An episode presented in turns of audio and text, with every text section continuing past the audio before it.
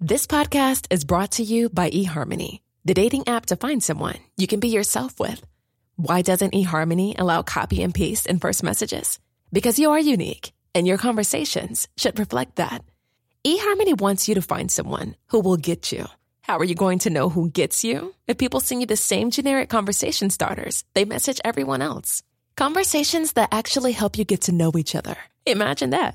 Get who gets you on eHarmony. Sign up today. I'm Sandra, and I'm just the professional your small business was looking for. But you didn't hire me because you didn't use LinkedIn jobs. LinkedIn has professionals you can't find anywhere else, including those who aren't actively looking for a new job but might be open to the perfect role, like me. In a given month, over 70% of LinkedIn users don't visit other leading job sites. So if you're not looking on LinkedIn, you'll miss out on great candidates like Sandra. Start hiring professionals like a professional. Post your free job on linkedin.com/spoken slash spoken today.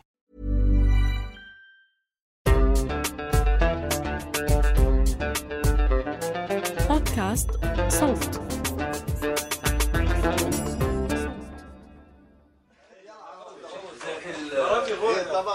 الكويت أواخر سنة 1990 مجموعة أصدقاء في جلسة موسيقية عود إيقاع وغناء جماعي.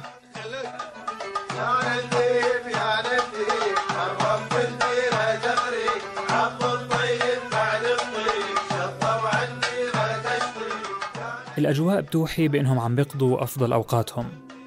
في الواقع كانوا عم بيعيشوا أيام عصيبة جداً.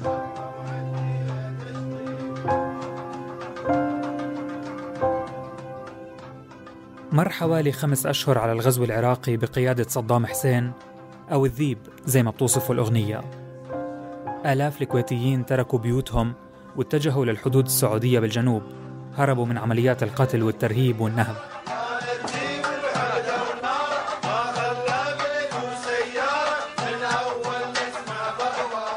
مجموعة هالأصدقاء ومن حولهم أطفال عم بغنوا بالسر بغنوا عن السرقات تخريب عن التكافل والصمود.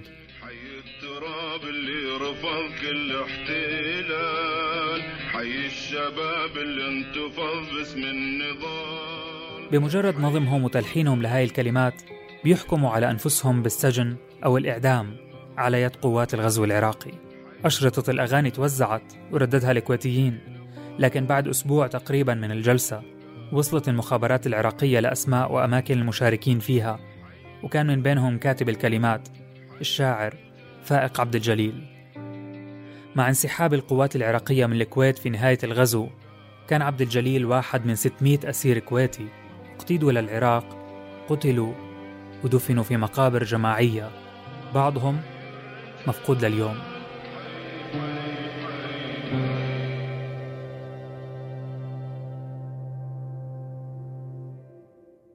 مش بس الشاعر فائق عبد الجليل وال600 أسير سلبوا من الكويت في الغزو.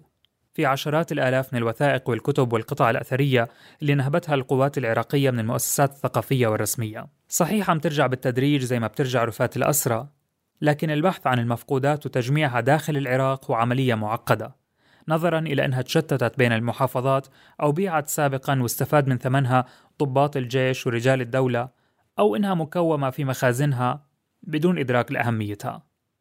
هذا بودكاست المستجد. أنا محمود الخواجة.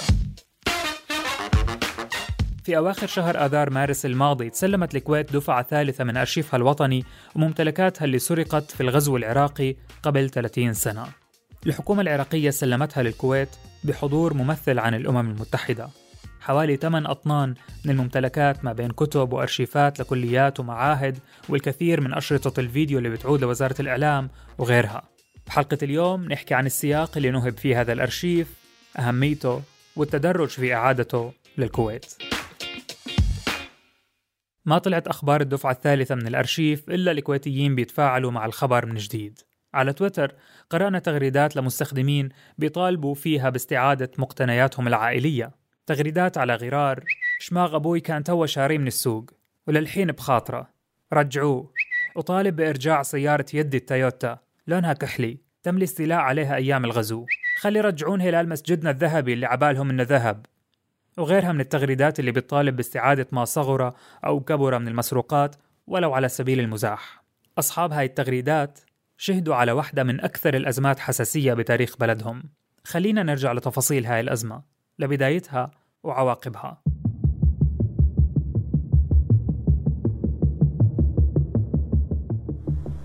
ناشد الأحرار من أبناء الكويت العزيزة القيادة في العراق لتقديم الدعم والمساندة تلفزيون الجمهورية العراقية. 2 آب أغسطس سنة التسعين. نفسه التدخل من الخارج في شؤون الكويت ومصير الثورة فيها وناشدون المساعدة في استتباب الأمن. البيان الرسمي لغزو الكويت يذاع بدلا من فقرة الأطفال الصباحية. بيدعي حدوث ثورة بيقودها الأحرار الساعين لتقويض النظام الكويتي الخائن الضالع في المخططات الصهيونية والأجنبية. الأحرار اللي بيدعوا النظام العراقي للتدخل والدعم حسب الرواية العراقية. البيان بيصدم الكويتيين والعراقيين على حد سواء. في ساعات الفجر قبل بث البيان بيدخل حوالي 100 ألف جندي عراقي برا وجوا للكويت. الأحداث بتتسارع. خلال يومين تمتد العملية العسكرية لكامل تراب البلد. تتشكل حركة مقاومة من المتطوعين لمساندة الجيش الكويتي قليل العدة والعدد. العراق بشكل حكومة صورية عميلة من عدد قليل من الشخصيات العسكرية الكويتية. إن حكومة الكويت الحرة المؤقتة تعلن تسلمها زمام الأمور خصوصا مع مغادرة الأمير جابر الأحمد الصباح للسعودية للحفاظ على حياته ومكانته كحاكم شرعي.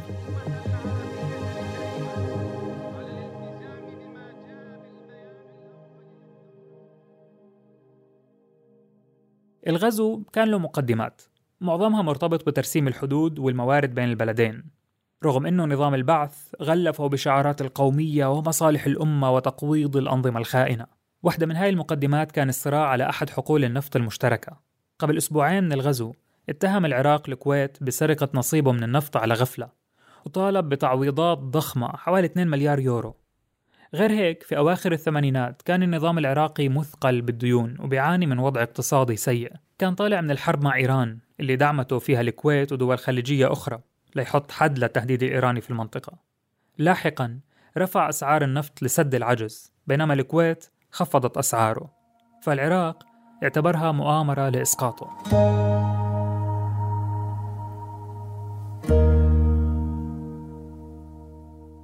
دائما كان في طموح لضم الكويت للعراق نظرا لغناها بالحقول النفطية وإطلالتها على بحر الخليج. فعلا بعد أسبوع واحد من الغزو أعلن النظام العراقي عن ضم الكويت بالكامل وعلى نحو لا رجعة فيه. صار اسمها المحافظة العراقية التاسع عشرة.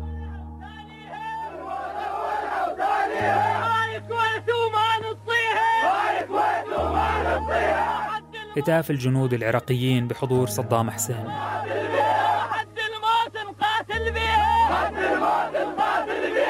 بيوعدوه بالقتال حتى الرمق الأخير. صدام تقدم وإحنا جنود بدوم الموت ولا تسليم الكويت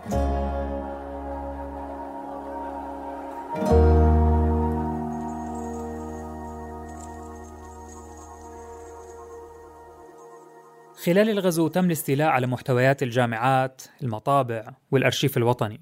السلطات العراقية أصدرت أوامرها رسميا للوزارات بإرسال مندوبين للكويت. كل مندوب ياخذ محتويات الوزارة أو الدائرة الحكومية النظيرة لوزارته. هذا غير عن أرشيف مبنى الإذاعة والتلفزيون الكويتي اللي اقتحم بالساعات الأولى من الغزو.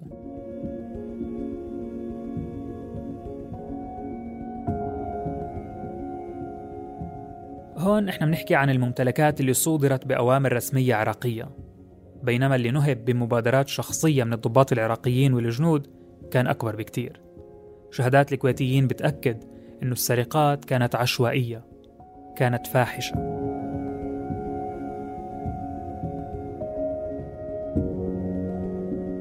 غير عن الفنادق والبنوك ومعارض السيارات وحتى البيوت كان في استهداف لمؤسسات وطنية بتحتوي على إرث ثقافي مهم جدا. إرث على وشك إنه يضيع. من المتحف الوطني الكويتي سرقت أكثر من 470 تحفة أثرية وفنية. بعضها انباع لاحقا لتجار آثار في العراق. قليل منها استردته الكويت من دور المزادات العالمية. وبعضها يبدو أنه فقد للأبد. الأوراق التاريخية زي المعاهدات الموقعة في القرن العشرين وثائق الديوان الأميري وغيرها من أوراق الأرشيف الوطني. إحنا بنحكي عن وثائق أدى فقدانها العبثي لمشكلة عند الباحثين لما يدونوا تاريخ الكويت وكأنه صار في فجوة في هالتاريخ. لكن في وسط كل هالفوضى وضياع المقتنيات الثمينة في متحف كويتي خاص كان على وشك النهب لولا سرعة تصرف العائلة المسؤولة عنه.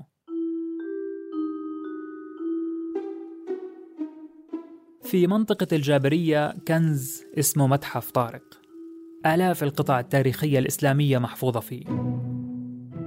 جمعها عالم الآثار الكويتي طارق السيد رجب. سيوف مخطوطات نادرة للقرآن الكريم صيغة أواني ملابس كلها بتنتمي لبلدان إلها طابع إسلامي. يعني محتوى غني جدا.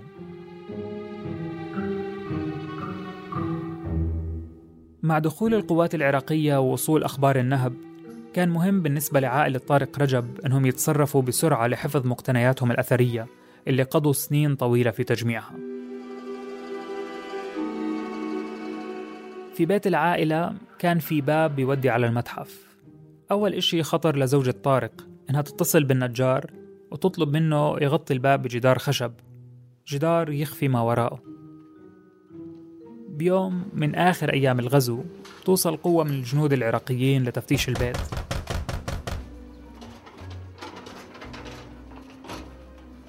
بخبط قائد المجموعة على الجدار وكأنه عارف عن المكان وشاكك بأنه في إشي مخفي وراه.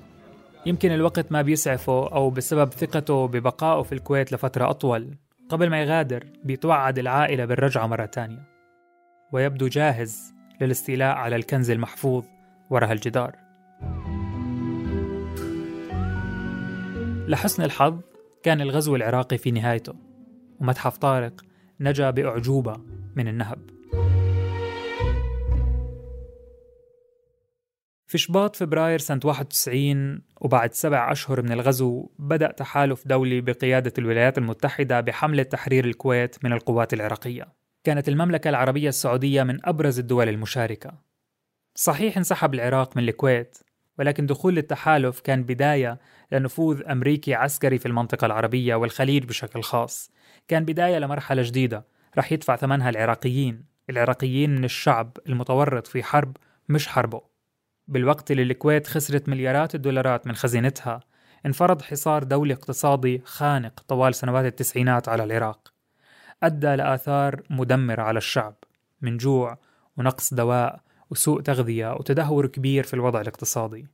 انتهى أخيرا بغزو العراق لإنهاء حكم صدام حسين سنة 2003 سقطت بغداد ودخلت البلد بدوامة لا متناهية من الصراع.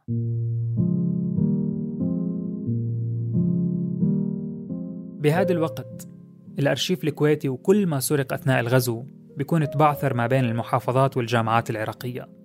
وعملية جمعه واسترداده بتصير أصعب سنة بعد سنة خصوصا بعد 2003 لكن بموجب القوانين الدولية العراق ملزم بإعادة كل ما يمكن إعادته. حسب قرار مجلس الأمن لعام 2013 على البلدين التعاون للبحث عن كل مفقود من الأسرى والممتلكات تحديد أماكن وجودها وتسليمها برعاية الجهات الدولية. هذا غير عن مليارات الدولارات اللي دفعت وما زالت تسدد للكويت كتعويضات عن أخطاء النظام السابق. كل مرة بيتم فيها تسليم دفعة من الأرشيف المفقود بترجع الكويت بتأكد إنه لسه في كتير أشياء ضاعت منا وبنستنى عودتها. على رأسها رفات أكثر من 330 كويتي غير محددي المصير.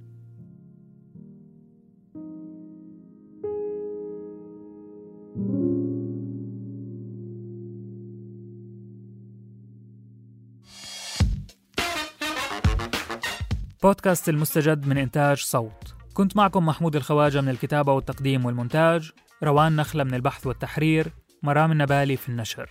ما تنسوا تشتركوا بقنوات المستجد محل ما بتسمعوا بودكاست.